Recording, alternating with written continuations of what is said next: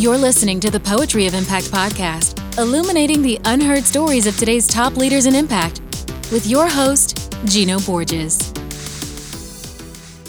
Hey everyone, thanks for joining us today on the Poetry of Impact. Continuing with our Nexus series, today's episode features fellow Nexus member Oliver Libby. Oliver is the co founder and managing partner of HL Ventures, investing at the intersection of growth, impact, and diversity. Oliver is also the co founder of the Resolution Project, a nonprofit that funds, mentors, and supports young people who have innovative ideas to improve their home communities. In this episode in particular, you'll hear how Oliver sees all these secular topics like democracy, climate, and inequality as terrains to play out his larger interest in preventing conflict. And boy, oh boy, what a storied history his family has in science and medicine. You'll be moved just simply by his family's history. What I'm really impressed by, though, is how he frames his life in terms of service. It's obvious Oliver's heart is in the game and his authenticity shines through his words. So, with that, drop in and enjoy the conversation with Oliver Libby. Welcome, Oliver. Thanks so much for having me. I'm looking forward to a great conversation. Me too.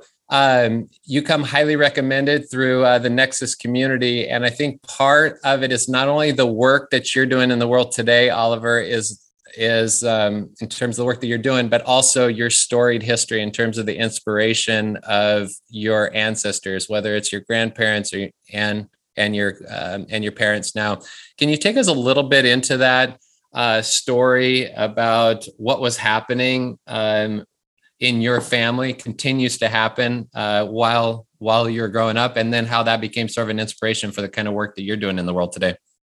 Yeah, absolutely. I mean, I think, you know, the root of many motivations comes from your family context. And, and for me, that's 100% true. Uh, I grew up in a family that was mostly doctors and scientists, and where kind of service to society was a huge deal. There's kind of two threads that I'll pull together for you there. The the first is you know in terms of science and and uh, advancing the frontiers of medicine. You know my family's done a lot. I by the way have contributed nothing to that, but I, I was at their knees. Uh, you know growing up, uh, meeting some really fascinating people. I think I would say you know a very blessed uh, family in terms of just a, a, fascinating dinner table and a lot of motivation. My uh, grandfather was a Nobel laureate and and built hospitals and uh, trained physicians um, and helped kind of advance our knowledge of genetics and immunology. Uh, my great uncle uh, won a Nobel Prize separately for discovering messenger RNA uh, in the, the mid 60s. My dad is a cardiologist. My mom is an OBGYN.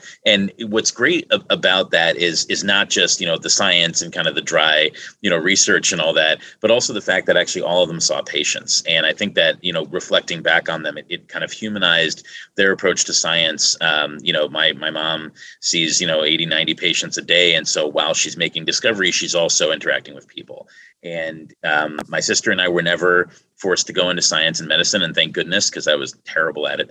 Um, but um, but we were pushed towards improving the world for people. And um, and then the only other thing I'll share with you is I wear it. I'm sad that uh, that our listeners can't see this, but I wear my great grandfather's French Army dog tags on my wrist as a reminder that he served in two world wars and that generation you know kind of no even covid notwithstanding no matter what my generation has faced so far it's not two world wars and it's a, a good reminder of service and sacrifice. So that's kind of that was in the drinking water growing up you know and then but now how do you go from a family uh, that's in science and medicine to um, essentially being embroiled in the world of finance, uh, to working on a day to day basis. I mean, there's some people that, um, you know, culture at large um, either poo poos the world of finance and says that, it, that we're way over financialized in terms of cultural bandwidth, taking up way too much. And a lot of other valuable aspects of life are missed out on as a result of this.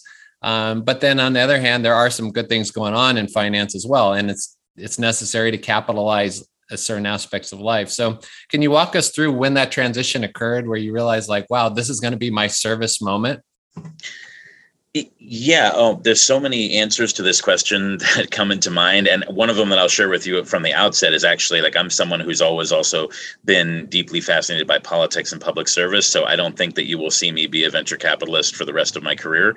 Um, I also, you know, think it's really important. One of the reasons I founded my firm is because actually finance is but one toolkit to support innovation and entrepreneurship. And actually, so much of what we do around HL Ventures and at Resolution Project, to be uh, sure, is around all the other forms of capital that it takes to be innovative and solve problems. So what I'm really in the space of, and, and this is not just kind of a way that I've, I mean, maybe it is, but it's, I hope that it's not just the way I've talked myself into this, but it's that we're in the space of problem solving and one of our tools is to apply capital sometimes that's cash um, to helping push those solutions. But i will i will leave you with on this with one quick story which is you know doctors can be snarky with one another and one of my father's friends asked him one day at dinner which i was at um, you know how do you feel about the black sheep of the family? And my father looked and pointed at me and he goes him? And his friend's like yeah him. And my dad said well our hope is he's the green sheep I choose to think of that as environmentally friendly sheep, but yeah. you know, I'll leave it to your interpretation. Yeah, yeah. I love that story. That's good. So there's a um so I mean there's a lot here. So you so you're talking essentially about different forms of capital. So the capital stack is just not merely a financial or cash one, but it sounds like um, now you're sort of in this sort of this midlife moment where you've been through some rodeos uh, you've been looking at different ecosystems, whether it's political ecosystems, financial ecosystems, and then the science behind climate, or it could be even like sociological studies around equality. You're connecting a lot of dots. And so, how have, or how has and continues uh, to have, uh, I guess, you connecting these dots informed what's needed in the form of capital, whether it's social, intellectual. And I mean, how do you sort of navigate that space and take us through a real life example where you say this is exhibit A on why it matters to look at something holistically? Totally. So I was raised by scientists, as we just talked about. And one of the fundamental things that was drilled into me when I was growing up is uh, healthy skepticism, not pessimism but skepticism. And there's a big difference. And um, so I'm an optimist at heart, but one who asks a lot of questions. And I really, really don't like received wisdom or mythology. The reason I take you through this is because if you look at the venture capital space specifically, it is so deeply suffused in mythology, which, if you but ask a few questions, kind of explodes that I almost had to get into this, right? And so um, I, I, was, you know, a consultant. I had done some work in government, and I was working with some friends who had startups, and I was persistently scratching my head as to like, what, like, is this really how we fund innovation in this country? Is this how we do it? Like, and does it all have to be in one city? And what is the deal with the incentive structures? And why do they try and make every company look like the last successful company and every founder look like the last successful founder they found? All the mythologies, know. I mean, even unto like, oh, well, if you're going to be a venture capitalist, like try your best to get into deals that are led by these 10 firms. And I'm thinking to myself, but isn't aren't the deals that they'll let me into the ones that they're not as confident in because don't they have to spend all this money and they're going to take their best deals all to themselves? So that sort of thinking is what led me to start my firm. And the fundamental like red thread that you pull through the thesis for HL is active engagement with portfolio companies leads to better results yes, it helps if you invest money. But if you are not there with them every day in a friendly and supportive way and unlocking all the resources that we can provide for those companies, then you are at the mercy of just watching how the chips, you know, fall uh, 10 years from now. And that's just a silly way to invest and to solve problems. I take you back to the fact that for us, this is all about company building in order to solve problems and how can we best create a system whereby those companies are more likely to succeed. And I mean, what have you learned as a result of active engagement? How do you know what active looks like? And how do you know when it's actually meaningful? So there's a lot of like frenetic nature to um, venture, there's a lot of um, frenetic nature to um, business relationships. But how do you sort of suss out what the essence is and like, okay, this is what really matters here, guys. And so let's let's dial this in, or vice versa how do you maintain a beginner's mind and making sure because you know there's a tendency when one's a lead on the platform to actually be the person that's that's um, channeling what needs to be done? Like i mean how do you navigate between leaning forward and then also sort of stepping back?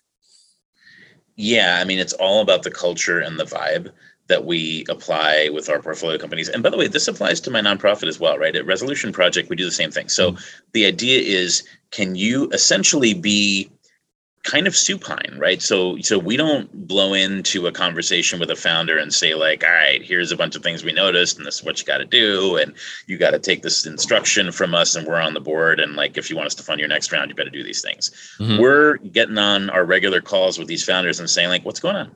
How can we help? Oh, all right, here are five or six things. All right, well, like let's talk to these people and let's do this thing. But fundamentally, I would say like I would take you a layer above this, which is in both of my organizations, we have over time polled founders a lot about the experience of entrepreneurship. And I would say, by the way, that this next answer that I'm going to give you is heightened for impact focused entrepreneurs and doubly heightened for underrepresented founders. And as you mentioned before in my introduction, those are the areas we play in most of all. The single most common thread for entrepreneurs is loneliness. Oh, yeah, wow. Because think about it you you you have hmm. Venn diagrams with all of your populations, but your family often doesn't understand what you're doing. Your spouse is often in competition with your startup for your attention. Right? Not to say they're not supportive, but there's yeah. there's some daylight there, and maybe they don't want to be bothered with what's going on at the office. Your team works for you. Your investors kind of have preferred shares, and they're not quite the same as you are, and maybe they sit on your board and they're judging you for the next round to whom do you turn? Even your co-founders sometimes you know there's you know there's always the the even the task or relationship friction or being entrepreneurs together. It is lonely as all get out. And so when we started building the daily active engagement system um, and the resolution fellowship the idea was to try and make this less lonely. And one of the key things you do is if you know if you ever want to understand how something what something is supposed to do you look at how it's structured. And so mm-hmm. for example in our venture studio we take common stock not preferred shares. And the reason for that is not boring finance it's the founders have common stock. So i want to have what befalls them befall me. And so they are more likely not guaranteed but more likely to come talk to me in their darkest day because that's when i can shine and so, yeah, I'm I'm super happy when our entrepreneurs are telling us that everything is great, coming up roses, and it's you know fantastic times. But the times which have made the biggest difference in my life are when a founder has been in terrible distress where a company has been on fire and we've been able to come in and turn things around. And the best part of our track record is that we've never lost a company in 12 years. And it's not because we're great at picking companies and it's not because they're all going to be unicorns. It's because we're with them every step of the way where does that come from in terms of, I mean, it almost sounds like you're the guy during grade school when like somebody got hurt on the playground um, that you realized that um, that you know we're sort of all in this together because sort of kind of thing. I mean there's, there's see there's people that walk away from that scenario for a variety of reasons but it seems like you walk toward conflict or you walk toward pain um, a little bit. And and i may be misdiagnosing this, but I mean, where does that um, uh, innate quality come from in you um, to actually go toward the fire? Uh, in, you know, in essence, because I can't say that in my own life when I see fire that I'm always really interested in walking toward it. There's sometimes assessment where I like, oh man, maybe that thing just needs to burn down. Uh, so like, I mean, and yeah. also and also have you probably saved things that didn't need to be saved right um i mean is there like a part of oliver says geez maybe i get a little too involved with these things and that one probably just needed to expire perhaps that's not the case but i just want to check in on that well, I have to say, I love your questions because they always like. There's like five different things that immediately, you know, popped into my head. I mean, the uh, let me share three thoughts here. The first is to your last point, like, do I feel like Captain Ahab sometimes? like going down with the whale? Like sure right? And and i think you know the second thing that i'll share goes to that which is you're never always going to march to the sound of the guns right? Like humans don't do that. So if you want to kind of tend to do that you have to set up the systems and incentives to push you to do that. In our firm we we make a lot of very significant commitments and promises to our founders early on and i'm not interested in being a liar and so when there's the proverbial fire or gunfire down the road you know, sometimes you say to yourself, like, oh God, like, all right, well, we got back, we told them we'd be there, so we better be there, right? You know, and, uh-huh. and we just, which it's just as simple as doing what you said you were going to do. Um, but the last thing that I'll say is that there's there's a complicated psychology to this, right? And if I'm trying to be like as self-aware as possible for this conversation, like in anyone who is a company combat medic or anything like that, there is a combination of a certain confidence that you have to have that like you can help but then a certain obligation that ties you to helping if you think you can. And I think those things are both at play, right? Like on the playground, if someone fell and scraped their knee, I was absolutely going to run over and say, like, okay, you go get the teacher and you go get the gauze, and I, let's make sure to find some rubbing alcohol somewhere for this. And you know, my parents always told me that these things can get infected, right? You know, yeah. And so, yeah, is that kind of a bossy know-it-all sometimes? Like, yes, and I have to watch that. But on the other hand, like, sometimes if you don't choose to show up, then no one will. And yeah. so, you know, you have to believe you can help. And then if you believe you can help, you have to go help. Mm-hmm. And so while staying on this sort of this origin and this longing uh, or this preference toward, um, you know, you have this democracy angle interest, you have this climate interest, and you have this inclusive um, sort of interest as well.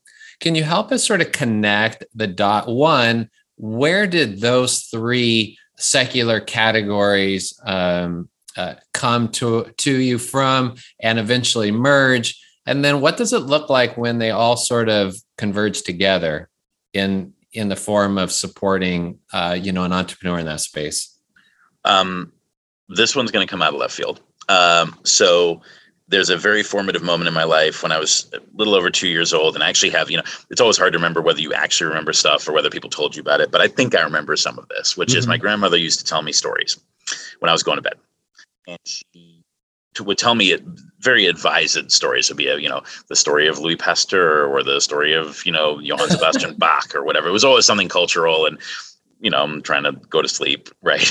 and yeah. uh, um, she told me at one point, she said, um, "Oh, da da da, this happened before the war," and I said, well, "What's war?" And she like got up wordlessly and came back with the her father, my great grandfather's army dog tags, which I told you about, which I still yeah. wear to this day. And she had them sized for the wrist of a two year old. And ceremonially, over the years, we added links until when she passed away and I was an adult. But my fascination with conflict and military history started there. And what's interesting is conflict, sadly, is one of the great unifying features of the human experience. And so if you look at the stuff I'm interested in now, it all stems from the fact that I wanted to try and help prevent conflict. And thinking about the three things you mentioned, you know, democracy and good government is, you know, when it's done well, is one of the great antidotes to conflict between people.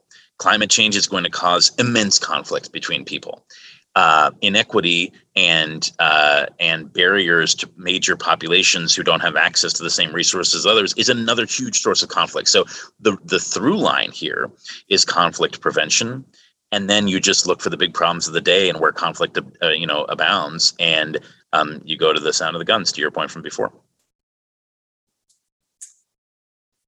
and and where do you think Oliver is at on sort of that maturation scale of um, connecting, uh, you know, this convergence between like uh, democracy, climate, and inequality sort of being the domain for this prevention of conflict to play out. I mean, where do you feel you're at relative to sort of culture at large uh, on this? And like, what's left to be done uh, for you? And what, like, those moments where you're like, geez, I just wish if we only could get to this point, we would see this huge sort of like you know exponential sort of climb uh, like parabolic shift in like in consciousness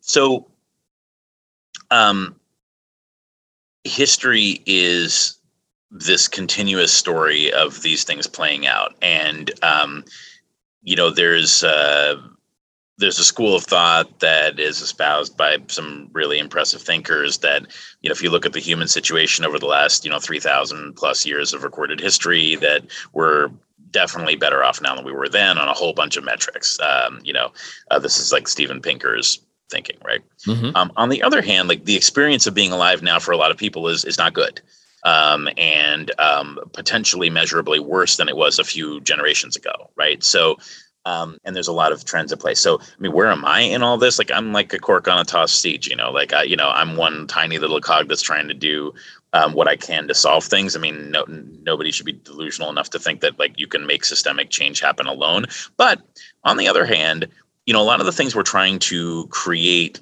with our venture firm, with resolution, with the work I do in politics, is about getting to scale in certain important ways. And I just don't know any other way to be than to just keep hacking away at these things, right? And mm-hmm. um, and I will say, like, look, I mean, one of our original original ideas, you know, 15 years ago when we were starting to talk about this firm was solar power. And I will say we are far from done, right? But solar power today is ubiquitous in a way that I could have only dreamed 15 years ago you know? Um, and and by the way ubiquitous not just in like blue you know ecologically sensitive states but like deep red states where it just makes economic sense for people to throw these things on the roof or be part of community solar right?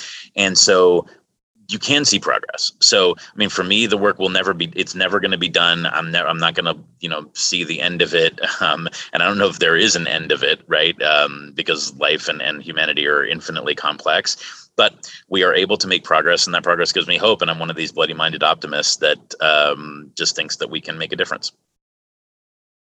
You have uh, so so you mentioned you're an optimist but on the other side of that is um, of that same coin is um, the possibility for dystopia to actually creep in right? I mean there is uh, an element of fear that just um, creeps in as a result of being a, a life force on earth a sentient being that that doesn't know how to trust everything, but is also brought face to face with terror on some things because there's context that we really either haven't evolved to handle or been socialized to actually handle. I'm curious about what the world looks like if we don't go down and have more of you and the groups and everybody is doing this work. But let's say we just um, that we're behind. And one is is that part of them is that does that happen to you periodically like you're like oh shit it's like what does a tribalized world look like um, that becomes increasingly tribalized potentially. So when you talk about democracy and you talk about inequality you're talking about tribalism potentially. And mm-hmm. then connecting with climate would facilitate the tribalism even more. What does that like i you know i i want to give the whole picture its due in terms of like the whole spectrum from optimism to sort of dystopia so that people can really understand because there is somewhat like a belief that it's so overwhelming that I'm just going to trust that what needs to happen happens. No, and yeah. that so I'm so glad you asked this because actually, um, if you were a student of history, then not only I mean, look. So let me take this back to a philosophical point. Mm-hmm. Optimism is as opposed to um, to skepticism and pessimism and and you know those sorts of, of of places where your your mind can go. But what's really interesting about optimism is actually my grandfather used to say it best. He used to say, and uh, the difference between an optimist and someone who's just naive is an optimist is someone who believes that things can and will work out, but that understands what might happen if they don't. Mm-hmm. And we in human history have some good examples of this. and You don't have to actually wonder what might happen. Like if you had asked a Roman at like the height of the Roman Republic if they thought that like by 400 AD, like Rome would be burned and the Vandals would be everywhere, and like the only uh, sources of like knowledge would be monasteries. It's like, like they would have been like, "That's crazy. What are you talking about? History doesn't go backwards. It sure does. It can." And that was a thousand really bad years for people, right? Like that was it was not a fun time. Like even if you were wealthy, it wasn't a fun time, but it definitely wasn't a fun time for most humans. Um, and that's like later on, like the plague and warfare and the Crusades and everything. It's just that's a thousand years of like backpedaling, if you will, and stagnation. And we can go back there. Like there is no guarantee that the progress marches forward, right? But we have all the tools to keep progress marching forward. Like if we keep our shit together, pardon me, like mm-hmm. then yeah, we can avoid that, and I believe we will. But it is not for um, lack of effort, right? Like we we have to be conscious of the fact that the precipice is on both sides of the bridge. And we have to keep walking this very narrow path, or humanity can screw it up for itself. And that just means terrible suffering for a lot of people. So, you know, the tools are at hand, you know, like we can do it. And we have more than enough resources to do it, more than enough capital, more than enough amazing knowledge. I mean, look at how fast we came up with the COVID vaccine, and look at how few people care about that, right? Compared to how many should. Um, this is the sort of stuff like put it one one last analogy for you. Like, yeah, I love to play tennis, and sometimes when I lose, the other guy beat me, and sometimes when I lose, I beat myself. And we need to avoid the unforced errors because history is hard enough as it is. And we are committing unforced errors right now that we don't need to. So, yeah, I'm an optimist, but an, a true optimist understands that the other path is possible. What are you seeing as the unforced errors at the moment for us as a culture and a society at large? I mean, just like, uh, like I mean, you know, like the top couple like unforced errors is like, gosh almighty, how can we be doing this? I mean, how, how can we still be debating whether climate change is happening and how is there no price on carbon? How are we debating whether vaccines are safe right now during COVID and whether we should just wear a cloth mask for God's sakes? You know, and I don't I'm I don't mean to be insensitive to people who but I'm sorry, like my family are immunologists and geneticists, like my great uncle discovered messenger RNA, which is now the underpinning of the two most successful vaccines. Like this is not you know i mean this should not be up for debate right? Like sorry. Like so so it's very i mean these are unforced errors. We are and by the way like had we run the united states like pandemic playbook that we were so proud of for decades and that we had run for h1n1 and the original sars and stuff like that we would be long out of this thing right? We we are still in it because we have made some choices as a society and and you know different people made different choices but that's a big unforced error you know, another one is like, how is it that we haven't understood why the structural barriers that stand in front of underrepresented and underprivileged communities in our country are leaving locked up immense potential? you know that's an unforced error like that we have amply the education um, medical food and other resources to make sure that you know the projects down the road aren't like a different world to you know the places where i'm lucky enough to live right um, so yeah, these are all sorts of things that like again, it, it's hard enough to do it right, but these are just unforced errors in my opinion. Mm-hmm. When so when you share so um you have a couple children, right? I mean, you have young children, is that right? No, I actually don't. I just got married in October. You okay? I uh, see. I mean, you just got married. I mean, how? I I mean, how? Like, how do you um sort of envision? So, I mean, some things happen. So, before you're married, you can put a hundred percent to whatever you want to, uh, and then like you get married, and there becomes sort of a, a, a, union interest, but you still have your individual lives. And then eventually, if you and your partner end up deciding to have kids, um, then it really gets sort of like diluted your individual journey versus the union, and then also sort of sort of the kids. Um, I've become an increasingly interested in uh, recognizing the finitude of my own existence. I'm 49, and um, I'm really interested in how people really not only view time but allocate their time. So um, I feel like you're very good at staying close to the essence on most things, and you're and and you get to essence really quickly. Or is that just your spoken self, but behind the scenes, you're like, gosh, I just spent a shitload of time just to get down to this, you know, the marrow of what really matters here.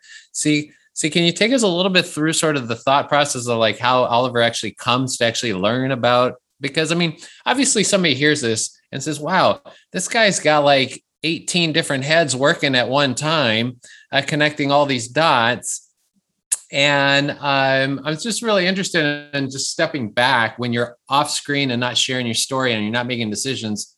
What's like, what's your day to day sort of look like, especially allocation of time and like how you view it? Uh, well, first of all, I'm, uh, you know, your your audience can't can't hear me blush, but I'm blushing. Um, but uh, but but all 18 of these heads are um, you know, uh, I mean, I think one of the most important things I've learned over time is no one has everything and there are always trade offs. And I mean, if you asked my incredible wife, Sabrina, um, the cost of some of these things, like, yeah, I do email until two in the morning and I am very single minded about solving some of these problems. And, you know, you can create mental palaces for why that makes sense, right? I mean, you mentioned kids. I will have them. I look forward to having them, and uh, you know, I think a lot of this is for them, right? I want to make sure that they have a better existence than I had. And this is the first generation, as I'm sure you know, the first generation of Americans for whom that was not the case. Um, so, you know, I, I can I can elide all the stuff that we're talking about to that, but like yeah, like will there be sacrifices and things that I don't do that I would have wanted to do and that, you know, other folks get to do because of all this? Sure. Like it you cannot you cannot have more than it is possible to have, you know. Mm-hmm. Mm-hmm. And how many of your conversations with the entrepreneurs that you're working on are more just existential conversations? I mean, you mentioned loneliness, which is something that I feel like I've dealt with since I was a teenager. Um, you know, I always felt that there's a little Holden Caulfield inside of me uh, mm-hmm. that's always sort of longing for like an authentic sort of connection with uh, people and my own soul and so forth. I'm curious about these engagements that you have versus like the level of conversations that deal with tact- tactics and strategy versus just existential, um, you know, connection. Yeah. Uh, so, a couple things. First of all, the models that we've built at, at HL and at Resolution Project are designed to create a deep bond between us and founders. So I spend a unusual amount of time having just philosophical and friendly conversations with our founders. Mm. The other thing that I'll say to you though is um, nothing is ever really just tactical. Um, give you an example, right? The uh, the Roman military um, you know, is renowned for having had certain formations that are really famous with interlocking shields. Um, but that's not just a tactic, right? The idea was that Romans viewed uh, battle as something that was collaborative across a unit. They were the most sophisticated thinkers about unit cohesion and the value of staying together in combat and not going into individualized, you know, duels and um, how like a systematic approach to combat would allow a very small number of people to beat a very large number of people, and that played out well for them. So the seemingly small idea of like even in fact, you know, a crazy hmm. thing. Romans Roman soldiers fought with a very short sword. And the idea was if you have a short sword, you're not going to ever want to go one on one against a German tribesman who has a long sword because the short sword loses against the long sword. But if you can all stay in line, lock your shields, and kind of stab through the shields with a short sword, now it's a much better outcome. So tactics are always like, and and so I, I go through this like crazy arcane example for you because most tactical problems entrepreneurs have go back to who they are. So if they're having a problem with an employee, it probably goes back to something in their leadership philosophy or something about how the company's being run. And if you understand the strategy of the person and who they are, then the operations and tactics flow from that and you can help a lot faster and a lot better. It seems like there's a connection. You mentioned the resolution project, and, and is that an outgrowth of the venture project, or is that solving? Um, can you talk about sort of how how the what appears to be like these two siblings interact um, you know, they both have their own personalities, but they're part of the same family. It sounds like. Yeah, yeah. Well, look, first of all, I, I co-founded those organizations with separate people, but they've been deeply intertwined the whole time, and thematically, their DNA is very linked. It's kind of funny in that we run Resolution Project, which is a 501c3, kind of like a startup, and you might say that some parts of our for-profit venture firm are more philanthropic, right? The impact, the diversity, all that stuff. So th- there's, you know, there's a very yin and yang thing happening between these two organizations. Um, I founded them almost simultaneously, um, so they're they're contemporaneous in their birth um, almost within a few months. Um, and ultimately, the core assumptions were the same ones. It was just a very different scale, right? On one hand, the resolution, we thought, gee, like young people are constantly told that they're leaders of tomorrow. Could we help them start today? And even if they're running a small project, you know, project at their uh, their high school or their uh, university, then you know maybe uh, that would make them better leaders and more capable over time as they grow. And you know that's not expensive to try, right? It's a few thousand dollars and some mentorship. Um, but it was still that idea of the kind of active engagement right? The, the the supportive presence and the resourcing beyond cash that powers both organizations. So yeah i mean very much yin and yang very tied thematically. And the whole idea is you have to be there holistically for entrepreneurs. It's not just about you know writing a check in a certain round so when I described the resolution project, and maybe I didn't do it justice, but uh, it suggested that you support uh, entrepreneurs who have innovative projects for their home communities. Um, you know, the term innovation tends to have sort of this God God status to it, and so almost goes unquestioned. uh, you know, people just use it and without really asking what it looks like. I'm curious on what it looks. What one? What does innovation look like in that context for the Resolution Project? Like this is innovation, and then two, when when it says for the home communities, is this place based innovation then, or is this innovation that transcends uh, time and space? Well, sometimes it does, but it all starts at home for Resolution Fellows. We're in like 20 plus states in the US and 85 countries, and all of the Resolution Fellows start their work in their home, home communities where they're living. Um, but it's interesting, you know, it goes back to something I said very early in our conversation, you know, which is that um, I'm, I'm kind of an enemy to mythology. Um, and there is this mythology, this I would say like the the kind of Silicon Valley mythology of the hoodie wearing billionaire with the unicorn company, where technology is going to miraculously solve the world's problems, um, or at least do the laundry better. Um, that is not that that has hijacked certain terms. I often talk about the fact that entrepreneurship has been hijacked. You know, the corner bodega is also like the owner is also an entrepreneur, right? Like they may not be venture backed, but they also yeah. started something and undertook something, and that's entrepreneurship. Same thing with innovation. I'll give you a story. We had a, um, a wonderful resolution fellow from Zimbabwe who um, got a scholarship uh, miraculously to come study in the U.S. at a very small college that no one's ever heard of, and um, saw his first bunk bed.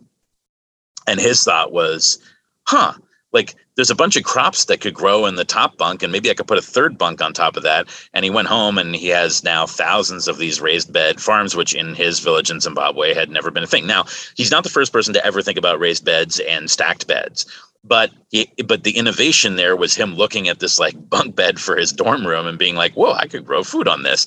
And then you know treble the land available to his family in his village in zimbabwe. So it, it doesn't need to be facebook right? And sometimes it kind of is better if it right but but innovation and entrepreneurship are about innovating for your community and undertaking the brave act of starting something and that's what we're talking about mm-hmm. Mm-hmm.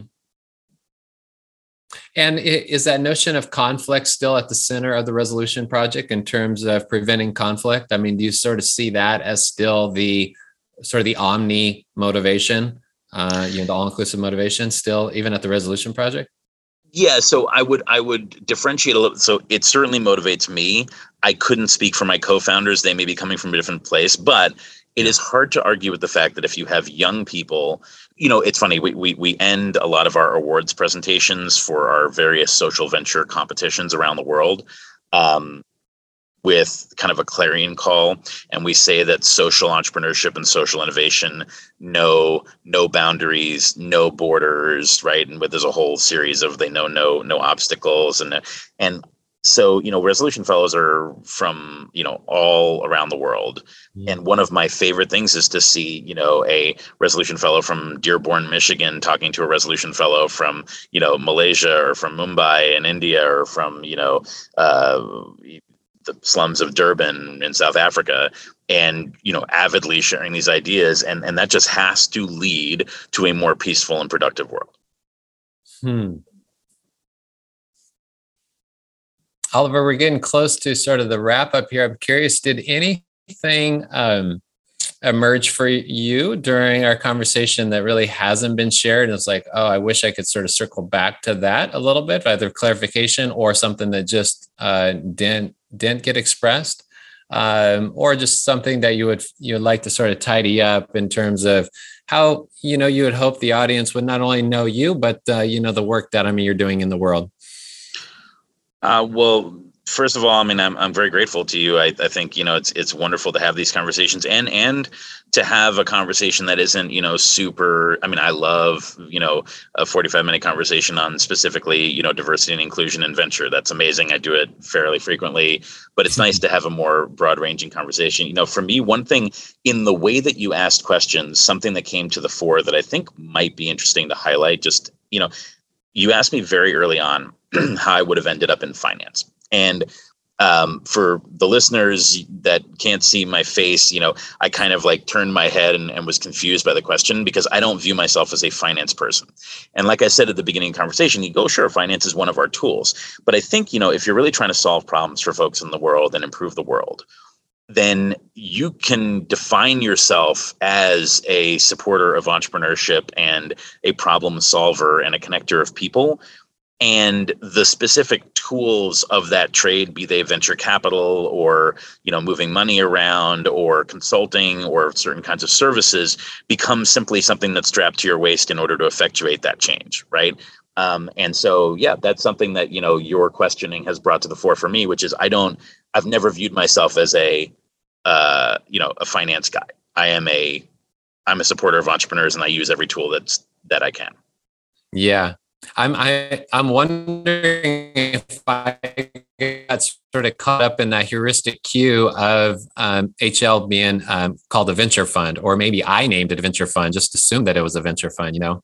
Um, so I mean, maybe I was actually caught up in that. No, but look, bit. I think I think that's one. Look, I mean, we we live in this all the time, which is like in order to um, make certain kinds of investors feel more safe and comfortable to invest in us. Yes, we have to we have to hew to some of these yeah. kind of tropes and memes, right? But if you ask us what we do, I will tell you like we run a company building ecosystem. But yeah. like, yeah, you go talk to like a large, you know, endowment about it, being like, please invest in my company building ecosystem. Like, get out of here. Like, what is that? I've never done that before. So, you know, there's a little bit like, who do you, who are you and who do you want to be? And then like, what do you, what do you say in order to situate that in people's experience, right? So, and neither one of is wrong. We're certainly a venture capital firm, but I, I think we aspire to more. Yeah. Amen. And where could people learn more about you, Oliver, and the work that you guys are doing? Yeah, yeah, um, absolutely. I mean, I uh, um, somewhat hilariously have a website that's just oliverlibby.com for like various writings and things. And I'm sure, you know, relatively few people visit that on a daily basis, but it's there. Um, on HL Ventures, we just have a very simple website, h-l.vc. And similarly, the Resolution Project is uh, re- uh, resolutionproject.org. Um, you know, I'm on social media and easily findable on those things. But uh, you know, I I always direct people to come learn about the two organizations, HL and Resolution. We're doing some really amazing things. With blessed to be with some really amazing people, both the team and the entrepreneurs and the folks that back us. So, um, you know, can't wait for folks to to learn more. And please reach out. We'd love to chat. Good deal. Thank you so much, Oliver, for I mean sharing your stories, stories and thoughts with us today. I really appreciate it. Thank you. Thanks to everyone who's listening, and uh, looking forward to many more great conversations as we, you know, tackle these big problems that I, I know we can solve. Hey everyone! Thanks again for listening in to today's conversation on the poetry of impact. The podcast exists for and because of listeners like you. Be sure to subscribe to the Poetry of Impact podcast on your favorite podcast player, and if you have time, leave us a review. Thanks again, and goodbye for now. Till next time. Thank you for listening to the Poetry of Impact podcast. For show notes and additional resources, visit poetryofimpact.com.